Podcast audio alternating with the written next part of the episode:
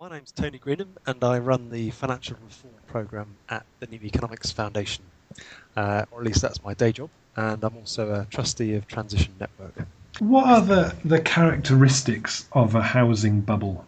When a bubble is a bubble, uh, as opposed to um, a genuine change in prices because of supply and demand, uh, really has to do with the availability of credit. Um, so it's a phenomenon of the banking system as much as anything else.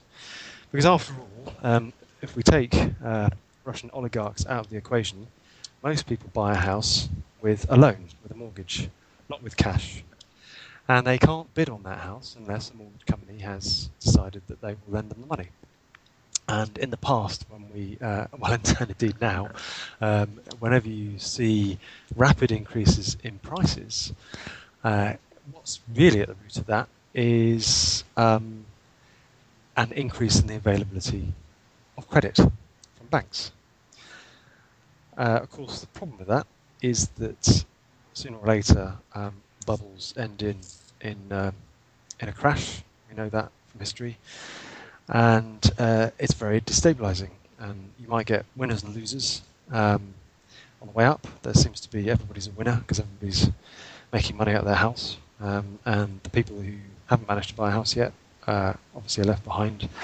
But then, of course, when there's a crash, um, the people who you might get lots of people who end up in negative equity uh, and uh, are damaged by having a debt that's worth more than their house. So uh, it, it's it's just not a great thing to have uh, these bubbles and busts in, in the housing market. After where to live, a home is one of the sort of fundamental human needs that the economy to be satisfying.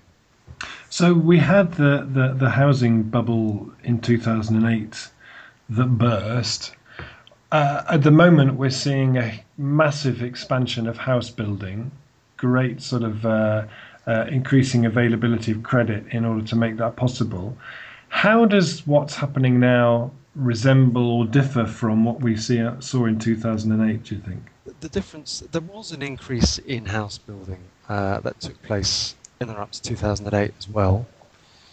Um, it seems that the level of the general price level that, that house builders require to earn the sorts of profits that they're seeking um, is is now pretty high relative to incomes.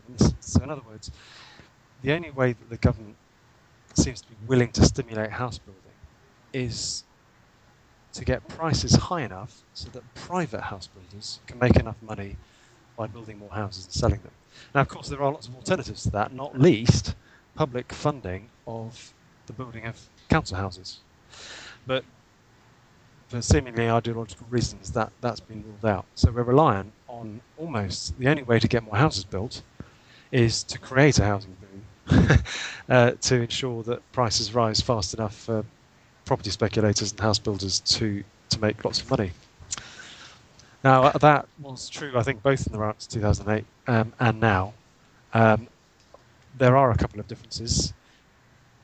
Uh, the two differences, I suppose, are that um, the planning regulations have been loosened uh, in the current era, so it's a bit unpredictable as to how that will pan out, I think. Um, and the second difference is that whereas before uh, the financial crisis, banks were willing to lend willy-nilly almost to anybody by the end, they're not. They're, they're, they're, they're much more constrained both by rules and their own uh, more prudent approach about mortgage lending. It's much more difficult to get a mortgage. Of course, we have instead got the government itself pumping the sector up with subsidising mortgages for first-time buyers. So the government's more directly involved in pumping up the house price boom this time as a deliberate strategy, both to get re-elected, one might say cynically, but to prompt this new wave of house building. Um, but the other difference is that, you know, compared to previously, there seems to be less constraints on where that house building is going to happen. Can the nation afford to buy all of these houses that are that are supposed to be built? Well, you have to distinguish between land and buildings, uh, pretty crucially, when you think about houses. And the thing that's really fluctuating in value, of course, is the land, not not the bricks and mortar. Uh, so, can we afford to construct buildings to live in? Um, yes, of course we can. I mean, that that's just a question of allocating resources to the things that are important. And you know, one of the wealthiest nations in the world The idea that we can't afford to house all of our people in you know a decent level of comfort is really, if you step back and consider it, it's a ludicrous, ludicrous idea that, that we can't afford to. So if, if that's not happening, it's because the market structures and the economy are set up wrong. But the more tricky sort of bit, you know, is land. Can we afford the land element of these prices? Well, when land values sort of rise and fall, that's not creating new wealth. That's that's just distributing it from one person to another. It's from the people buying the land to the, the people owning the land. So this is a, an entirely different question about social justice and inequality, um, and it's really not sustainable to have an ever you know wealthier class of people benefiting from, from such a system and an ever increasing um, bunch of people in debt and, and missing out on that increasing value and the, transferred from them. Yeah. And we seem to have these the, the the figures that are given by government that then all the local councils have to accommodate X hundreds thousands of buildings. What are those those numbers based on? Are they are, are they realistic, or do you think they're somewhat overinflated? Well, they rely on a lot of assumptions um, because the question of what the demand for houses is isn't straightforward because it's a combination of how many people are there, and as as we know, um, we've been quite bad, bad at counting that recently, um, due to not really knowing who's coming and going. So it's not necessarily easy to predict uh, how many people there are, but the other variable is, is the average size of the household. So in other words, you know, if social trends mean that more people are living apart or in smaller families and so on, then uh, you know that will increase the number of dwellings that you need, um, even from the same number of people. So there are quite a lot of factors that mean that people have to make estimates, and whenever people are making estimates and judgments, you know, it is just a guess at the end of the day.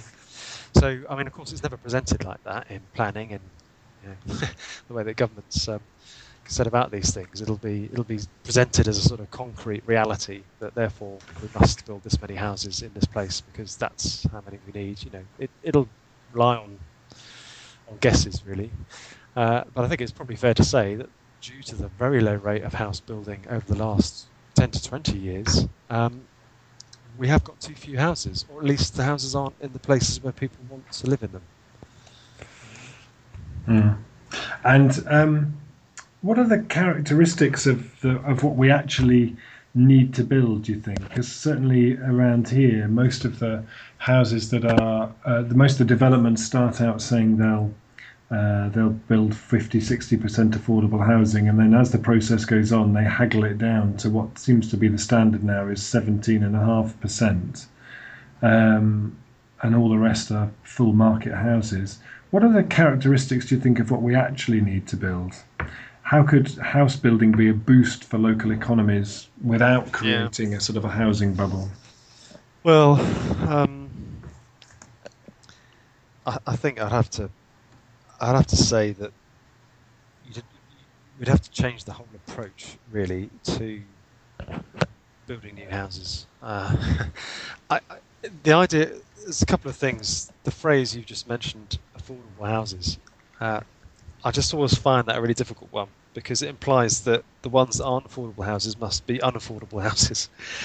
Um, how can you be in the business of an economic system that builds unaffordable houses? Um, the whole thing does point to a certain uh, uh, deep dysfunction within the housing market. And the second point that I always take issue with is the idea that it's a market at all. I mean, people think of markets, you think of something where there's some functioning kind of you know price system, and people can choose to supply and people choose to buy, and you know the lovely image in economics 101 textbooks of the market seller selling apples to describe supply and demand. You know, houses aren't like that it's not really a market where, where people have a real choice about what they buy. I mean, that, that it, it, you have what you can possibly get your hands on if you're lucky most of the time. So the power is all with with the people who create the supply, and leaving this to this private market system, I think is exactly asking for the sort of problem you've just described, where they're, they're highly incentivized to make the most money by building a certain kind of house, and that's not necessarily the kind of houses that we will need at all. Uh, and you know that's that's what happens if you leave it to this sort of random, uh, decentralized uh, market system. I think it, it's not a functioning market. It's not based around real human needs, um, and it certainly doesn't take account of the environmental impact in any anything like uh, a significant enough way. So I think you'd almost have to, to you, know, you need a significantly different system that was based more around understanding what people's needs were, um, and and uh, obviously building much more locally sourced materials and and um, and craftspeople. Mm. But you know that that's not a, that's not unfortunately the market system we've got. Uh, we've already got lots of homes as well, which are in a pretty disastrous kind of a state, and the Green New Deal doesn't really seem to be working in terms of bringing those houses up to the levels of energy efficiency that we need to see. Uh, how could we how could we do that? Do you think? Yeah, the Green Deal um, rather than the Green New Deal. Um, the Green New Deal was a was it was a, um, a, a NEF co-produced report for uh, re- transforming the economy, but the Green Deal um, is is a this very um, well, it's been extraordinarily unsuccessful, really. Um, the idea that people can finance retrofitting of their houses, uh, various um, retrofitting things could qualify, but they could finance them through borrowing money and then repaying it through the savings on their bills. Sounds quite good in theory because the idea is that householders don't have to sort of borrow a sum of money and then be worried about fixed repayments. They just pay as quickly as they save money. The flaw in the plan is that the interest rate on the loan is 7%. Well, most people's if people have got a mortgage, the chances are it's less than seven percent, and you can get personal loans at the moment that are four to five percent. So why on earth would you borrow money at seven percent? So this whole scheme is kind of set up a bit wrong. But the interesting thing is to compare that with Germany, as so often is the case, who get this right, and they have funding available for householders to retrofit their houses. A whole house retrofit loan will cost you an interest rate of around one percent uh, from the German Development Bank. Now, you know, you're going to do that, aren't you? A long-term loan at one percent, the chances are pretty high that you're going to be saving more money than the loan repayments, and they are currently retrofitting in, retrofitting in a region of one million homes a year, which is something like the pace we need in this country to convert, you know, a, a, pretty poor housing stock into something which is um, remotely, you know, delivering warm homes to people that, that don't vast amounts of carbon. But you know, that, again, this mechanism is, is hopelessly, hopelessly inadequate. Um, you did ask me what I thought you know, would make a difference, and I think uh, something that's rather out of vogue. But um, I think there's. Uh, I'm trying to remember which council it was. Uh, it's escaped my um, memory now, but um, he had great success with a high degree of uh, of retrofitting, but it was intense effort of almost going door to door street by street, and signing signing people up to have this work done. And you know, you need to make sure that the financing of that is done in a way that people can can benefit from it, whatever their income and wealth position. Now that just again, it just it it um, requires a level of coordination by by government. It can't be done by other people done by community organisations. I'm thinking Transition Streets isn't a million miles away from this, mm. but uh, it needs to be coordinated. It needs to be done together, um, street by street, and it needs to have the finance available on the right terms to allow this work to happen. And uh, the Green Deal is a million miles away from that. So the dangers for you of creating, of trying to find a way out of a housing crisis caused by a housing bubble by taking the current approach would be what? There's a number of components of, of, of a housing crisis. Um, one of them is is that land has become unaffordable. It's actually the, the land again, not emphasise, not the buildings. It's the land uh, in many areas of the country, and that's just a dysfunction of you know wealth being a, transferred from one group to another. I mean, the land prices are, are higher than they need to be, so that's quite a difficult thing to solve. But of course, there are lots of proposals around that at one extreme, you could nationalise all the land, I suppose, but, but land value tax is, is a proposal that, that's, that's supposed to sort of stop that you know, huge increase in, in land prices. Um, that's one element of it. Uh, the so, so, you know the problem with trying to get houses built by inflating land values is that it's it's pumping up another kind of debt bubble, and all debt bubbles burst. So it's really not a very sustainable approach in the narrow financial sense of that word to uh, to getting more houses built. It, yeah, much more. It's, it's almost sort of guaranteed that you'll you'll end up with the wrong sorts of well, you'll end up with unaffordable houses really, which is exactly solving the problem I think we've got. One of the other issues that won't be addressed, it seems, under the current government, and one would wait and see what happened under the next one, is the degree of empty homes. And there have been some policy initiatives around this, but I mean, there are a lot of homes which are empty because they are second homes or they're owned by overseas buyers who use them occasionally, or they're owned by developers who are letting them, you know, rot so that they'll get permission to build something else there. And I think we do need to be much uh, more rigorous in, in not allowing li- homes to, to lie empty. So that's another, you know, part of the puzzle, I think. Um, and again, not addressed at all by just sort of pumping up a house price boom with with subsidised credit.